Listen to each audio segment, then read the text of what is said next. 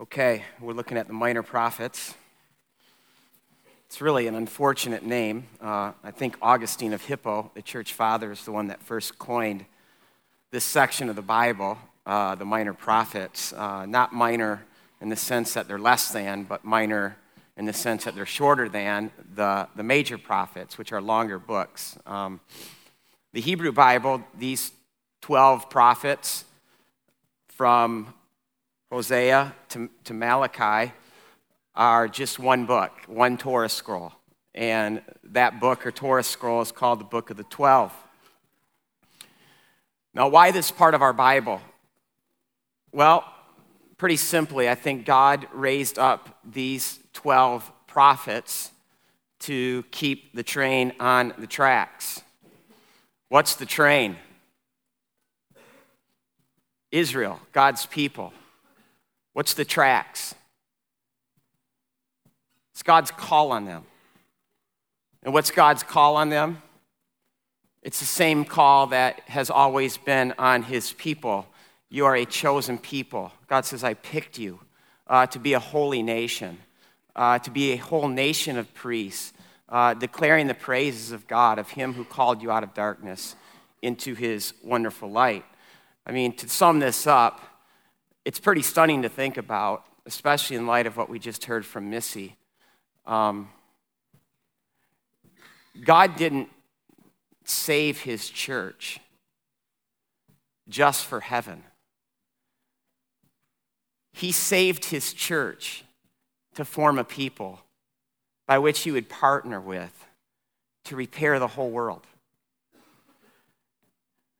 And see, when this train gets off the tracks, God's going to do something about it. And what he does in this part of the story is he raises up prophets. He sends them to his people to warn them, to call them to repent, to return, to get back on track.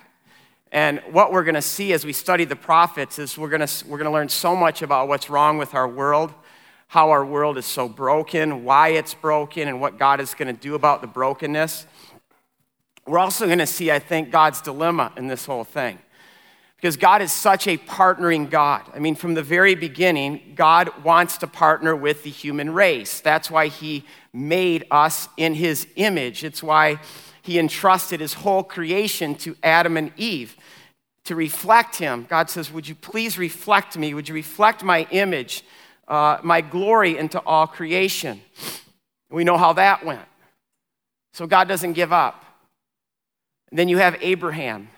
And through Abraham, God is going to raise up another family, which will become a nation, which will partner with God to reflect God and his glory into all creation.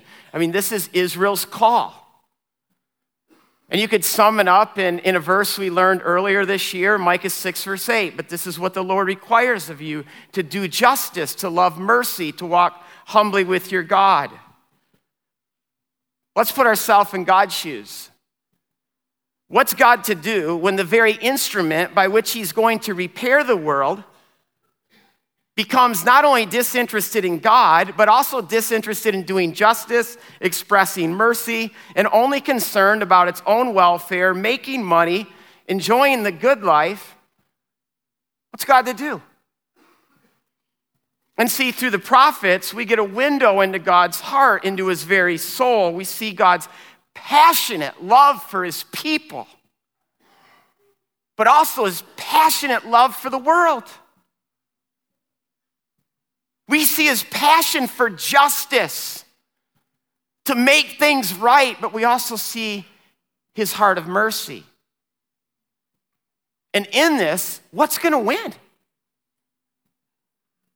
Is it going to be God's passionate love for his people? Israel, I can't let you go. I can't give you up. Or is it going to be his passionate love for the world? Is it going to be um, his passion for justice to make everything right? Or is it going to be mercy, his heart of mercy? I find this incredibly applicable because this same call is, is on us today, and I think God is still faced with much of the same dilemma, which is why we need to hear the prophets. Now, we come to the prophet Amos today. He's a heavy hitter. Get ready. Um, little background to, to understand Amos, we have to understand uh, the time of Amos because Amos, like all the prophets, is, is especially speaking to his time. They're not just talking about things that are going to happen hundreds, thousands of years out there. A few of the things that they say will, will be that, but most of what the prophets are saying is they are addressing the people of their time. So, the time in which Amos is addressing, Israel now has been in the land for four or five hundred years, depending on when you date the Exodus. From the very beginning, as we said last time, they've been sowing seeds of destruction uh, the biggest seed uh, that they've sown to their own destruction is their civil war, uh, which creates, it splits the nation of Israel in half, a north and a south. The north is called Israel, the south is called Judah. Um, of these two, Israel is the bigger, the larger, the stronger, the more prosperous. Uh, Judah is, is the smaller. Amos is from Judah, but he's going to prophesy against Israel. That might be like someone from Canada coming down and speaking prophecy against the United States of America. Um, I mean, he's getting out of his jurisdiction a little bit. Uh, but our first verse tells us some important things about Amos, uh, contextual things. Amos 1, if you have a Bible like mine, this is found on page 745. And it says, The words of Amos, one of the shepherds of Tekoa, the vision that he saw concerning Israel's two years before the earthquake. Wow, that's really dating this whole thing. When Uzziah was king of Judah, Jeroboam, son of Joash, the king of Israel. So this Amos is from Tekoa. Tekoa is a town in the desert in the Dead Sea region. Um, it's a very short walk from Bethlehem. If you went to Israel with me, it's right where that Herodium is, uh, that palace that Herod built on a hill that he had made. Um, that's where Tekoa is. In fact, I'll just give you a quick picture to just so you can uh, see it. That would have been the front yard looking out of the town of Tekoa. And that would have been uh, the world of Amos because Amos is a shepherd. And that is where the shepherd shepherds the sheep in the desert. And I know you're wondering, like, what do they eat? Rocks? No, um, there's just enough grass there fact, that's exactly the same place where David shepherds his sheep. That's where David runs from Saul. That's where Jesus, for 40 days, is, is, is tempted. A lot of story takes place there. Now, Amos lives at a time when both Israel and Judah have never been stronger, both politically and economically. In fact, let me just show you this PowerPoint of a map so you can just get a flavor. Um, if you look closely, First of all, all the colors there, with the exception of the right and the bottom, are Israel and Judah. Okay, and the dark green is what the northern kingdom, Israel, usually is. And you can see how much Jeroboam has expanded it. Um, all the way down, uh, and then all the way up, and then even include uh, the tan there. He has doubled, more than doubled, the land of Israel. Judah, the southern kingdom, is that darker uh, pink, and then the lighter pink is how much he, uh, King Uzziah has expanded his kingdom. Now, not only have their borders expanded, which means uh, more land, more towns, more cities, uh, but the most important thing now is that they are controlling the trade routes. And that is one of the most important trade routes in the ancient world. And the trade routes is what brings in enormous amounts of wealth into a country. Israel's wealthy, incredibly wealthy. Now, what did this produce for them? Well, it essentially produced two classes of people a professional class and a working class. And we see this when we go to Amos 2, verse 6. This is what the Lord says For three sons of Israel, even for four, I will not relent. Amos likes to use this clause for three sons, even four. It's to say their sin is way over the top. They sell the innocent for silver, the needy for a pair of sandals. They trample on the heads of the poor as the dust of the ground, and they deny justice to the oppressed. Now, what's being described here, as I said, are two classes of people that have, that have evolved out of this situation. You have a professional class and a working class, and the professional class has this enormous buying power because of all the wealth that's coming in that they can charge exorbitant prices for even the basic necessities of life, like clothes, food, sandals, that caused the working class to go into debt to just get these things. Now, in the ancient world, if, if you went too far in debt, you didn't just declare bankruptcy. That didn't exist. You had to sell yourself into slavery to the person in which you were in debt to. So here's what you have you have this huge discrepancy between two classes of people, with the working class being driven into servitude to the wealthy class. That sounds familiar a little bit, doesn't it? And that's why Amos says in verse 7 that the poor are being trampled on. They are being denied justice. And this is the very issue that Amos is speaking into that he is going to address. Here are just a few more snapshots from the book of Amos. Amos 5, verse 11. Turn there. Love this church. I love the, the, the, the sound of the turning of the pages. Um, you levy a straw tax on the poor, you impose a tax on their gain. Therefore, though you have built stone mansions because of all these taxes, and yet you do not live in them, you've planted lush vineyards, yet you do not drink their wine. So they're building these mansions with huge vineyards. Just picture all the wine that's stacked in their basements. But they're nothing but showpieces to show off how wealthy they are. And then look at the next verse.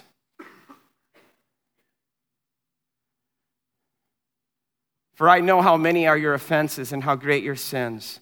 There are those who oppress the innocent. They take bribes and deprive the poor of justice in the courts. Literally, it says they turn aside the poor in the gates. Now, listen, this kind of thing is always a big deal to God, always.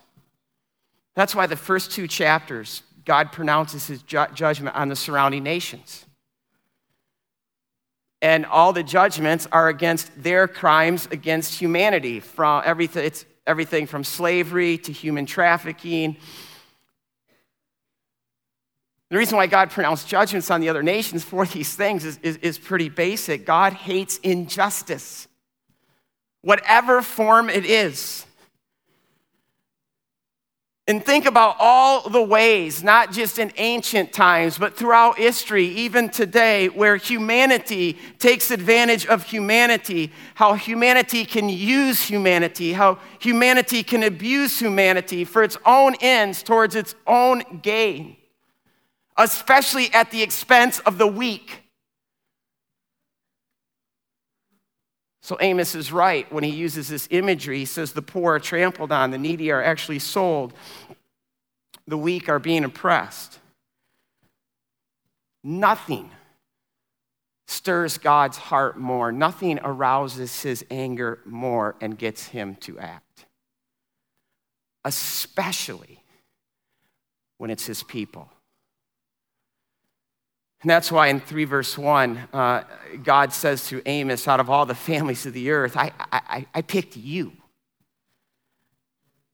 Therefore, because of your special calling, I am holding you responsible for all of your sins. And here's one thing that is easy to deduct when you read uh, the scriptures from cover to cover is that God's heart is on the side of the poor. He burns with love, compassion for the underdog, the weak. I mean, it's all over the scriptures. I can give you just a few right now. Uh, Psalm 146, 7 to 9. He upholds the cause of the oppressed, He gives food to the hungry. The Lord sets the prisoner free. The Lord gives sight to the blind. The Lord lifts up those who are bowed down. The Lord loves the righteous.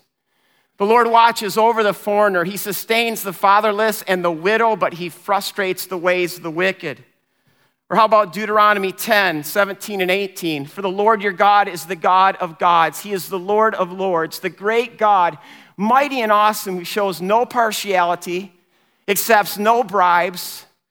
He defends the cause of the fatherless and the widow and loves the foreigner residing among you, giving them food and clothing. It's all over the Bible. When I'm introduced, when I go places, in fact, last week when I was in Thailand, I had to speak uh, at, at something, and uh, this is Rodvin Salk. I'm a pastor of a church in, called Crossroads in Grand Rapids, Michigan. You know how God is introduced so often in the Bible? A father to the fatherless, a defender of widows and the weak. He identifies with the powerless. His heart is such that he defends the bullied. He stands with the, with the bullied. He, he, he judges the bully. Now, think about this. This is important to consider. If you're starting to think about a football game, just come back with me. God's whole plan to repair a broken world does not begin with Jesus. It begins with a man named Abraham, who is described in the text, our New Testament text, the book of Hebrews, as a stranger. A stranger in a strange land. In fact, he's going to be called a Hebrew. That's not what he calls himself, that's what they call him. Hebrew means an outsider, a stranger, a weirdo. When Abraham's people become large and, and dwell in Egypt, the Egyptians are going to call them Hebrews. They don't call themselves Hebrews. That's what they're called. They're called outsiders. I mean, look at Genesis 43, verse 32, this little text uh, that, that speaks to this. this. This is Jacob and his family when they're living in Egypt. They served him by himself, the brothers by themselves, the Egyptians who ate with him by themselves because Egyptians could not eat with those outsiders, those Hebrews, for that is detestable to the Egyptians. Or how about this? In, in Genesis 15, when God makes that covenant with Abraham, where he walks between the pieces, not once, but twice, to say to Abraham, I am so bound to you and to your people.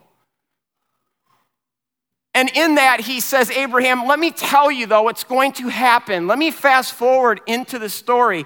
Genesis 15, verse 13. Then the Lord said to Abraham, Know for certain that for 400 years your descendants will be strangers in a country not their own, and they will be slaves and mistreated there. In other words, the people that God picked for 400 years, he pushed this into them. What it, what it feels like to be a stranger in a strange land, what it feels like to be a slave. Then he redeems them, not so they can go to heaven, but so they can be placed in promised land. Now, let me just show you this right now for a second where God placed them. You grew up hearing of the Fertile Crescent, right? Junior high, high school. It's all that pink there. That's where all the, the great ancient civilizations evolved and grew. Uh, empires grew in those places the Babylonians, the Persians, the Assyrians in the east, the Egyptians down there in the south. And, and the reason they grew in those places because the rest of that is desert And you have the Tigris and Euphrates River there, and the Nile River there, and, and, and, civilization needed that kind of fertility to be able to grow and to blossom. So that's where civilization grew. And if you look what's right in the middle, where all funnels down into a piece of real estate the size of New Jersey, 65 miles wide, 110 miles tall, where it most funnels in that's promised land. I'll tell you what scholars call that area. They call a land bridge because this is the part of the ancient world that connects people's cultures and all the nations of the world. Do you think it's coincidence that God says, That's the land that I want for you?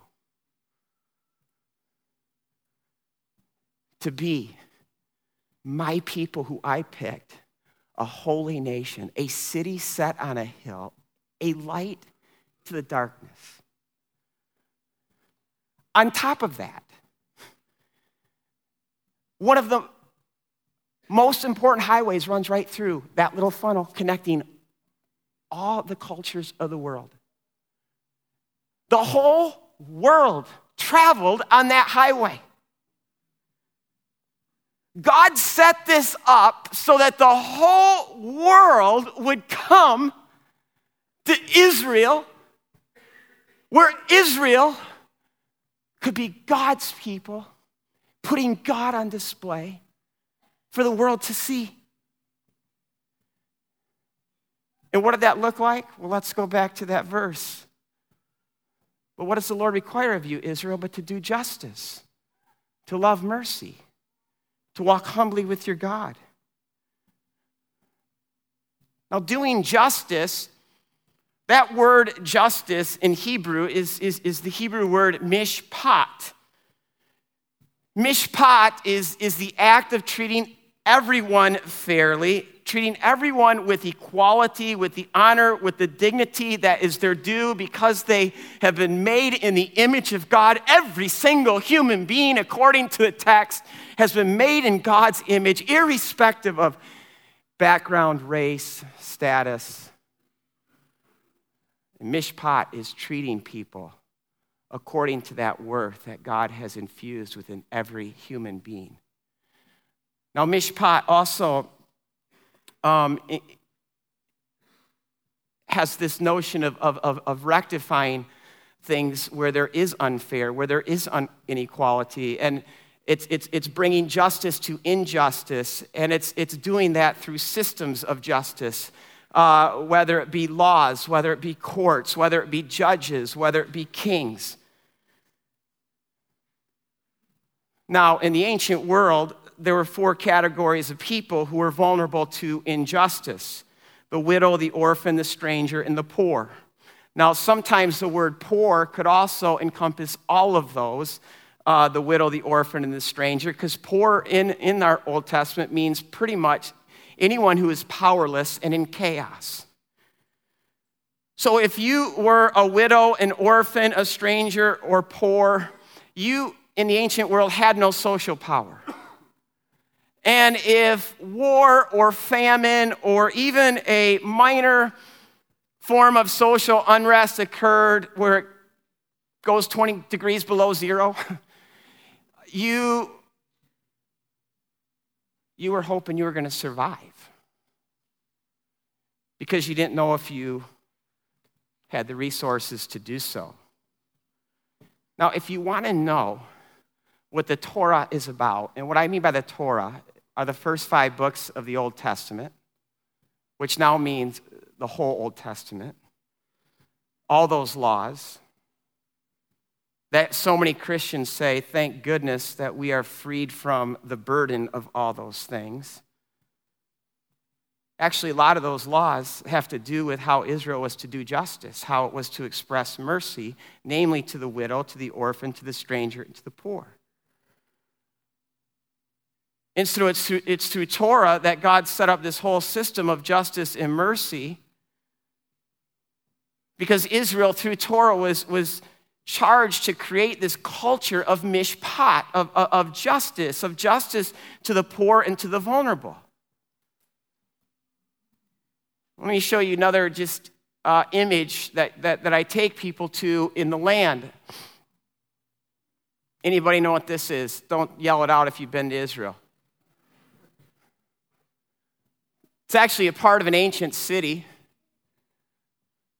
That thing going through the middle, that ditch, is a sewer system.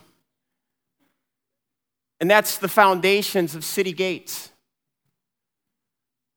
You see the, the chambers there. There's three to the right, and there's three corresponding to the left. Uh, this actually is a date that dates back to Solomon. Solomon built this. And uh, well, what's the significance of, of, the city gates? Well, the city gates in the ancient world is, is, is where life was happening. It's where people wanted their shops, it's where people hung out, it's where the elders of the city sat.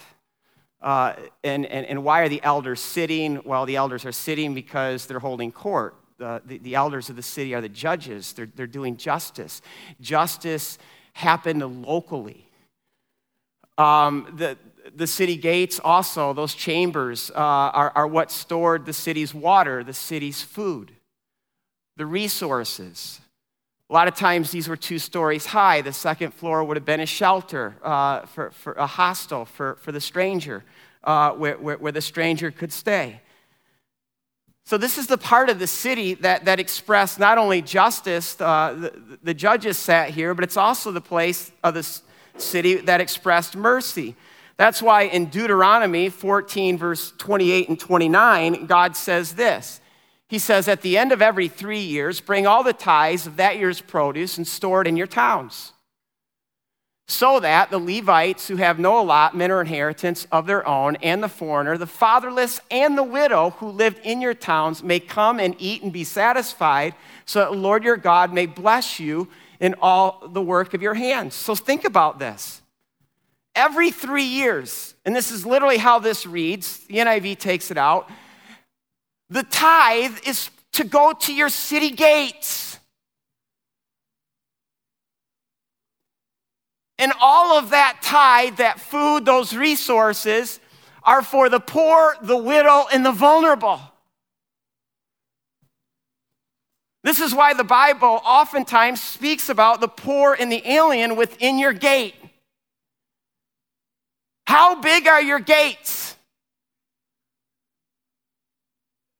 How much are you concerned about the poor?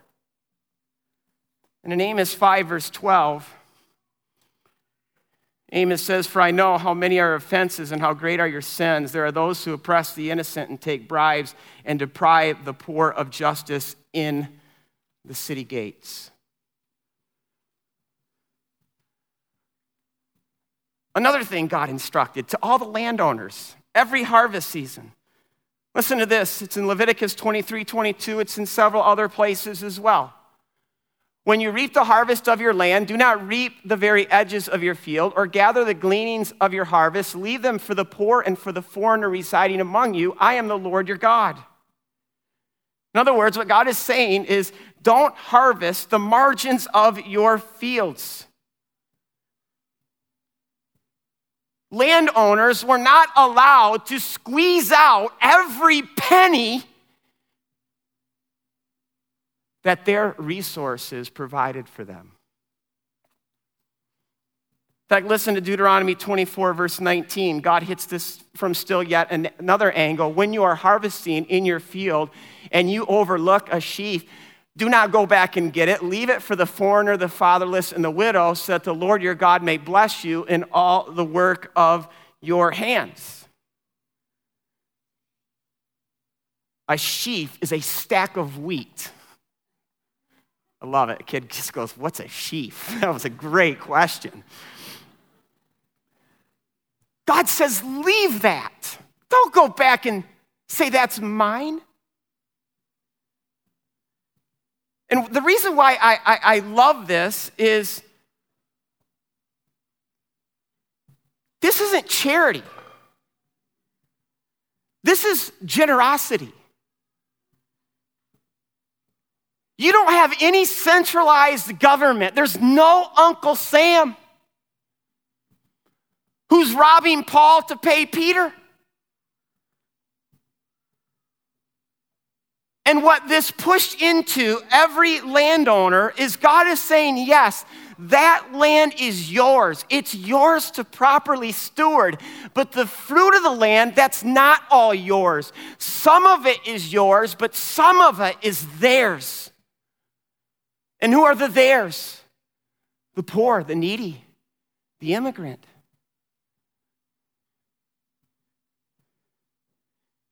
And you know what else? Everyone could look at your field and see how much you harvested and took for yourself and how much you left for the poor. This is the kind of system, this a culture that God is setting up. Or how about this aspect that, that God also instructs in, in Deuteronomy 15, 4, verse 5? He says, There need be no poor people among you, for in the land the Lord you're giving you to possess as your inheritance, he will bless you. There's going to be enough. And then God instructs this to ensure that there is not a poor person among them. He says in verses 1 and 2 at the end of every seven years, you must cancel debts. This is how it is to be done. Every creditor shall cancel any loan they have made to a fellow Israelite. They shall not require payment from anyone among their own people because the Lord's time for the canceling of debts has been proclaimed. Think about that. Every seven years, all debt canceled, released. And then God says this in verses 7 to 8 He's like, if anyone is poor among your fellow Israelites in any of the towns of the land the Lord your God is giving you, do not be hard hearted or tight fisted toward them. Again, we're not talking about a token handout, we're talking about radical generosity. And we're starting to see now how God's concern for the poor is so strong that if Israel lives according to God's instruction, there would be the opportunity for every poor person to break out of their poverty. And this is more than just a system of justice that God is setting up, but God calls for his people to be just, to do justice, to live justly. In fact, there's a second word that speaks about this person to person justice, and it's the Hebrew word tzedakah or tzedek. That word is all over the Bible and might be the most important descriptive kind of word that God wants us to have. Because we translate it as righteous or righteousness. Now, there is a big difference between how Christians and Hebrews understand the word righteous and righteousness. For Christians, righteousness oftentimes means godliness, it means holiness, it means this, this standing of moral perfection. In fact, we see righteousness uh, in, in, individualistic terms. Um, it's this, this internal state that we don't have, but we need to have in order to get into the next life.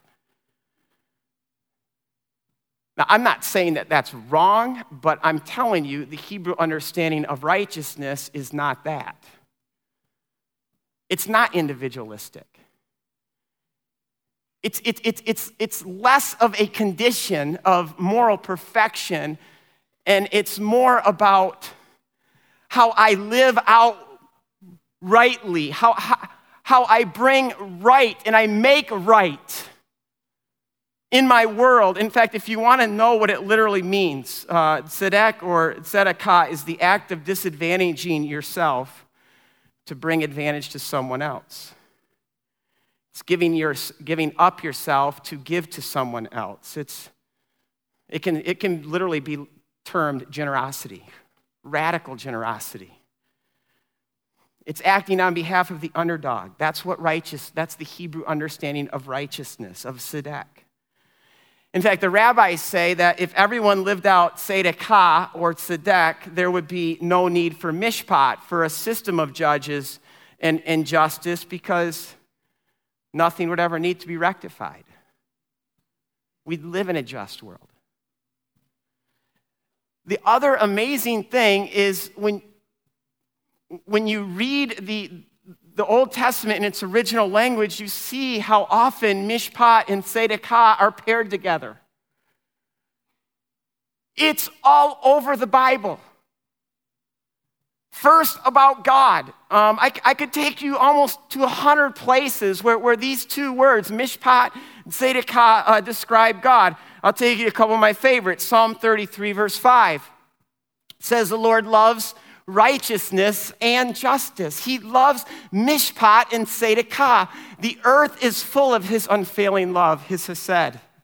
Psalm 72, 1 and 2. Endow the king with your justice, with your mishpat, O God, the royal son, with your righteousness, with your tzedakah. Psalm 89, verse 14. Righteousness and justice, mishpat and tzedakah are the foundations of your throne. Love and faithfulness go before you. Eh, this is all over the Bible describing God. I love uh, when, it, when it describes us, his people. Job, Job 29, 12 to 16. Job says, Because I rescued the poor who cried for help and the fatherless who had none to assist them. The one who was dying blessed me. I made the widow's heart sing. He said, I put on tzedakah as my clothing. I put on mishpat was my robe and my turban. I was eyes to the blind. I was feet to the lame. I was a father to the needy. I took up the case of the stranger. If you want to know the ethic that Israel is called to live by, it's that right there. That's righteousness. That's fulfilling Torah. This goes all the way back to Abraham in Genesis 18, that incredible chapter uh, that starts with Abraham welcoming strangers. Of course, we find out that one of those strangers is God Himself, and that God comes uh, to tell Abraham what he is about to do to Sodom and Gomorrah. So it goes from Abraham welcoming strangers to now all of a sudden Abraham standing before God as if God is in, uh, the judge and he is in God's courtroom, and he just like, How dare you? How dare you, the judge of the universe, destroy Sodom? He goes from showing hospitality to, to, to priesting. But right in the heart of this, listen to what God says about Abraham in, in verses 18 to 19. Abraham will surely become a great and powerful nation, and all the nations on earth will be blessed through him. For I have chosen him for what purpose? To direct his children and his household after him, to keep the way of the Lord by doing tzedakah and mishpat, so that the Lord will bring about for Abraham what he has promised him. So, justice acting justly, bringing justice to injustice, living radically generous lives, disadvantaging ourselves to bring advantage to someone else. This is not on the periphery of what it means to be God's people. This is front and center. This is the deal.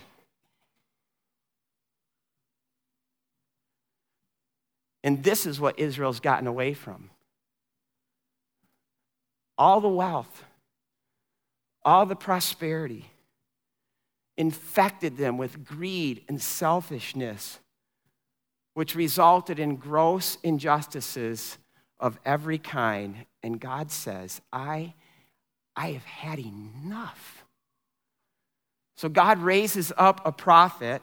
I love this. Not from the professional class. Look at Amos 7. Verse 14 Amos answered Amaziah, who's the high priest, saying, Shut up, dude. We don't want to hear anything you have to say. In fact, I think it was more than a shut up, dude. I bet Amos was punched in the face, beaten to the ground, and all this. Amos stands up and says, I was neither a prophet nor the son of a prophet, but just a shepherd, and I also took care of sycamore trees. I love this. But the Lord took me from the, rend, the tending of the flock, and he said to me, Go prophesy to my people Israel. God always speaks through the, through the missies of the world more than his professional class. Know that. When God raises up a priest to redeem his people from Egypt, he raises up a shepherd. When God raises up a king who's going to foreshadow the Messiah, he raises up a shepherd in David. When God raises up a prophet to speak his word, he finds a shepherd. He gets Amos. God is a shepherd. He will shepherd his people, and he does it through shepherds. Now, listen to what this shepherd Amos says, or God the Good Shepherd says to the shepherd Amos to his people. And I really love Eugene Peterson's The Message because I think he captures how this would have been heard in Amos's day. They buy and they sell upstanding people. People for them are only things, ways of making money. They'd sell a poor man for a pair of shoes. They'd sell their own grandmother. They grind the penniless into the dirt. They shove the luckless into the ditch. Everyone and his brother sleeps with the sacred whore, a sacrilege against my holy name. Stuff they've extorted from the poor is piled up to the shrine of their God while they sit around drinking wine they've conned from their victims. Listen to this, you cows of Bashan grazing on the slopes of Samaria, you women. He literally just called them fat cows mean to the poor, cruel to the down and out, indolent and pampered. You demand of your husbands, bring us a tall, cool drink. People hate this kind of talk. Raw truth is never popular, but here it is, bluntly spoken, because you run roughshod over the poor. You take the bread right out of their mouths. You're never going to move into the luxury homes that you have built. You're never going to drink the wine from the expensive vineyards that you've planted. I know precisely the extent of your violations, the enormity of your sins. Appalling. You bully right living people, take bribes right and left, kicking the poor when they're down. Justice is a lost cause. Evil is an epidemic. Decent people throw up their arms. Protest and rebuke are, are useless, a waste of breath. I can't stand your religious gatherings. I'm fed up with your conferences and conventions. I want nothing to do with your religious products, your pretentious slogans and goals. I'm sick of your fundraising schemes, your public relations, and image making. I've had all I could take of your noisy ego music. When was the last time you sang to me, He's talking to the church? They're still going to church. They're still singing their songs. They're still preaching their sermons. Great word today, Pastor. And then Monday through Saturday,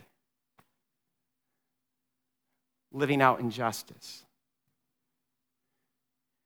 Do you want to know what I want, says the Lord? I want justice, oceans of it. I want fairness, rivers of it. That's what I want. That's all I want.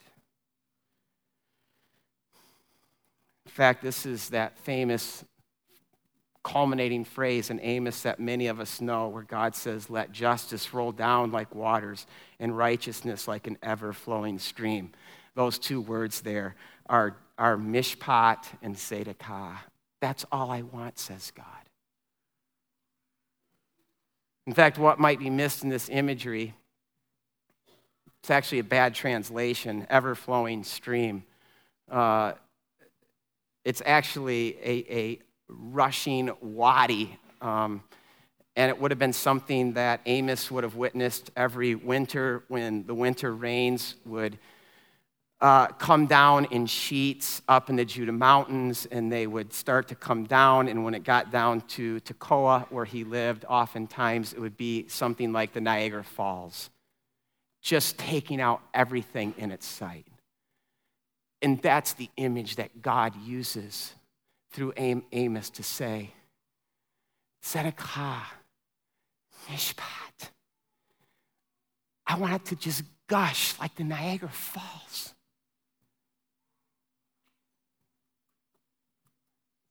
How is that to happen? Not politics. You kidding me? Politics? Politicians who live in their mansions? There are millions of dollars in their bank accounts. Pontificating on how we are to be compassionate? That's a clown show. Give me an amen. It's not religion either. There's a new term today called a social justice warrior. They're the new Pharisees of our day. They too go around pontificating on what they do and using social justice as a weapon against people to show themselves to be better and to knock other people down. Don't go there. Religion, politics, all done for personal gain. God says when you give, your right hand shouldn't even know what your left hand is doing. We don't talk. We don't blog about it. We don't shout from the mountaintops, this is what we do, this is what you should do. We keep our mouths shut. God in Amos 5 two times says, Seek me, Israel, and live. And another time he says in, in 5 verse 14, Seek good and not evil. How can we even know what is good? How can we be good apart from God? We need God. Which is why over and over again, Amos just shouts to Israel repent, turn from your selfishness, turn from your pride, turn from your arrogance, turn back to God. Because here's what happens when we know God, when we truly know Him, we also start to know our sin. We start to see our poverty. We start to see that apart from God and His mercy, we are all poor. We are all the orphan. We are all the widow. We are all beggars. And you say, well, what's so good about that? I don't care whether that's good or bad. That is just what is.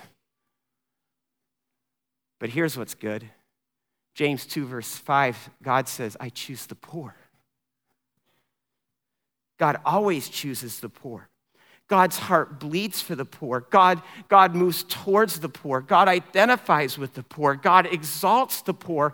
And if you don't know that, you don't know God. And Christianity, sadly, to say to you, health and wealthers, is not a rags to riches thing. It's about ultimate riches becoming rags.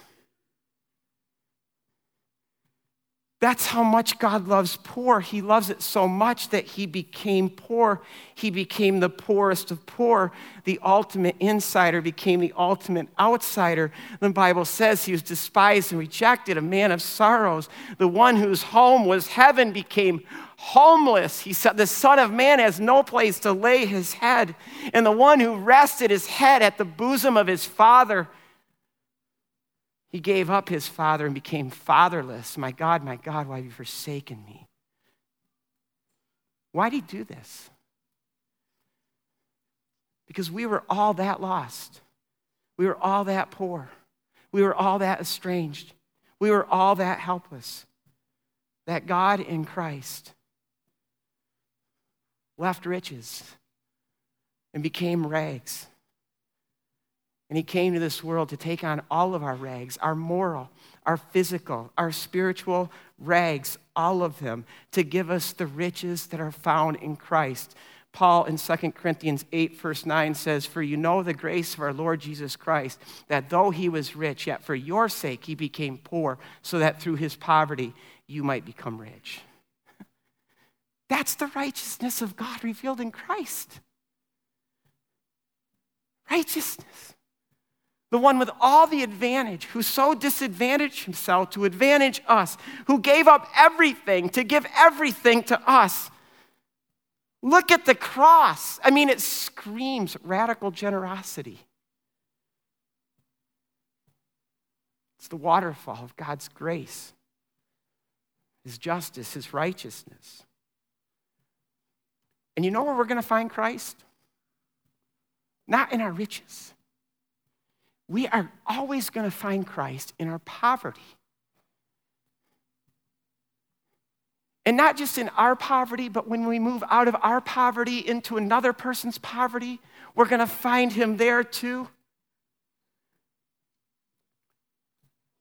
Francis of Assisi, who gave his whole life to the poor and inspired literally thousands upon thousands of people to give their lives to the poor as well. Before he came to Christ, actually, he was a pretty wealthy, part of the nobility, arrogant, and he'd have all kinds of nasty names to describe himself. And he says uh, one day he was on his horse returning from the Crusades, wondering what his life held next. And on the road there in front of him was a leper. And all of Francis's life, he had nightmares about lepers. Le- lepers just absolutely disgusted him. And uh, his biographer, Val- Valerie Martin, writes this He could ride on, but there, because there was no reason to stop he could simply throw down his last coin to the leper as he passed by. But his eyes fell upon his own expensive, well fitting glove, and it dawned on him that nothing covered that leper's misshapen hands. He stopped his horse. He swung one, one leg over the saddle and dropped to the ground beside his horse and made his way to the leper. The leper then turned to him and, extending his hand to him, the old familiar reaction of disgust and nausea started to rise up in Francis, nearly choking him. But then he dropped to one knee before the outstretched hand, which was this lumpish stub, and carefully, Francesco, Francis, takes the leper's hand, pressed it tenderly to his lips, bringing sudden tears to his eyes. And the two of them stood up and they embraced each other, their faces pressed close together. And Francis's heart was filled with joy. And Francis of Assisi later says about this event that day, I met Jesus. And he said, the moment my life was changed was when I got off my horse. We just need to get off our horse.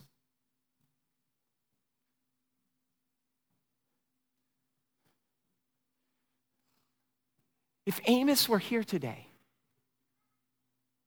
what would he say to us? What would he say to you? What would he say to me? Jesus' heart is so bound with the poor. He says, Whatever you do for them, you did it for me.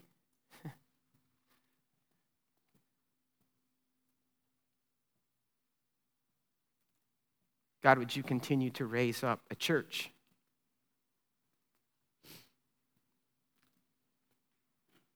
That does justice, that loves mercy, and that walks humbly, humbly with you, O oh God. Where repentance is needed, God, would you cause our hearts to repent?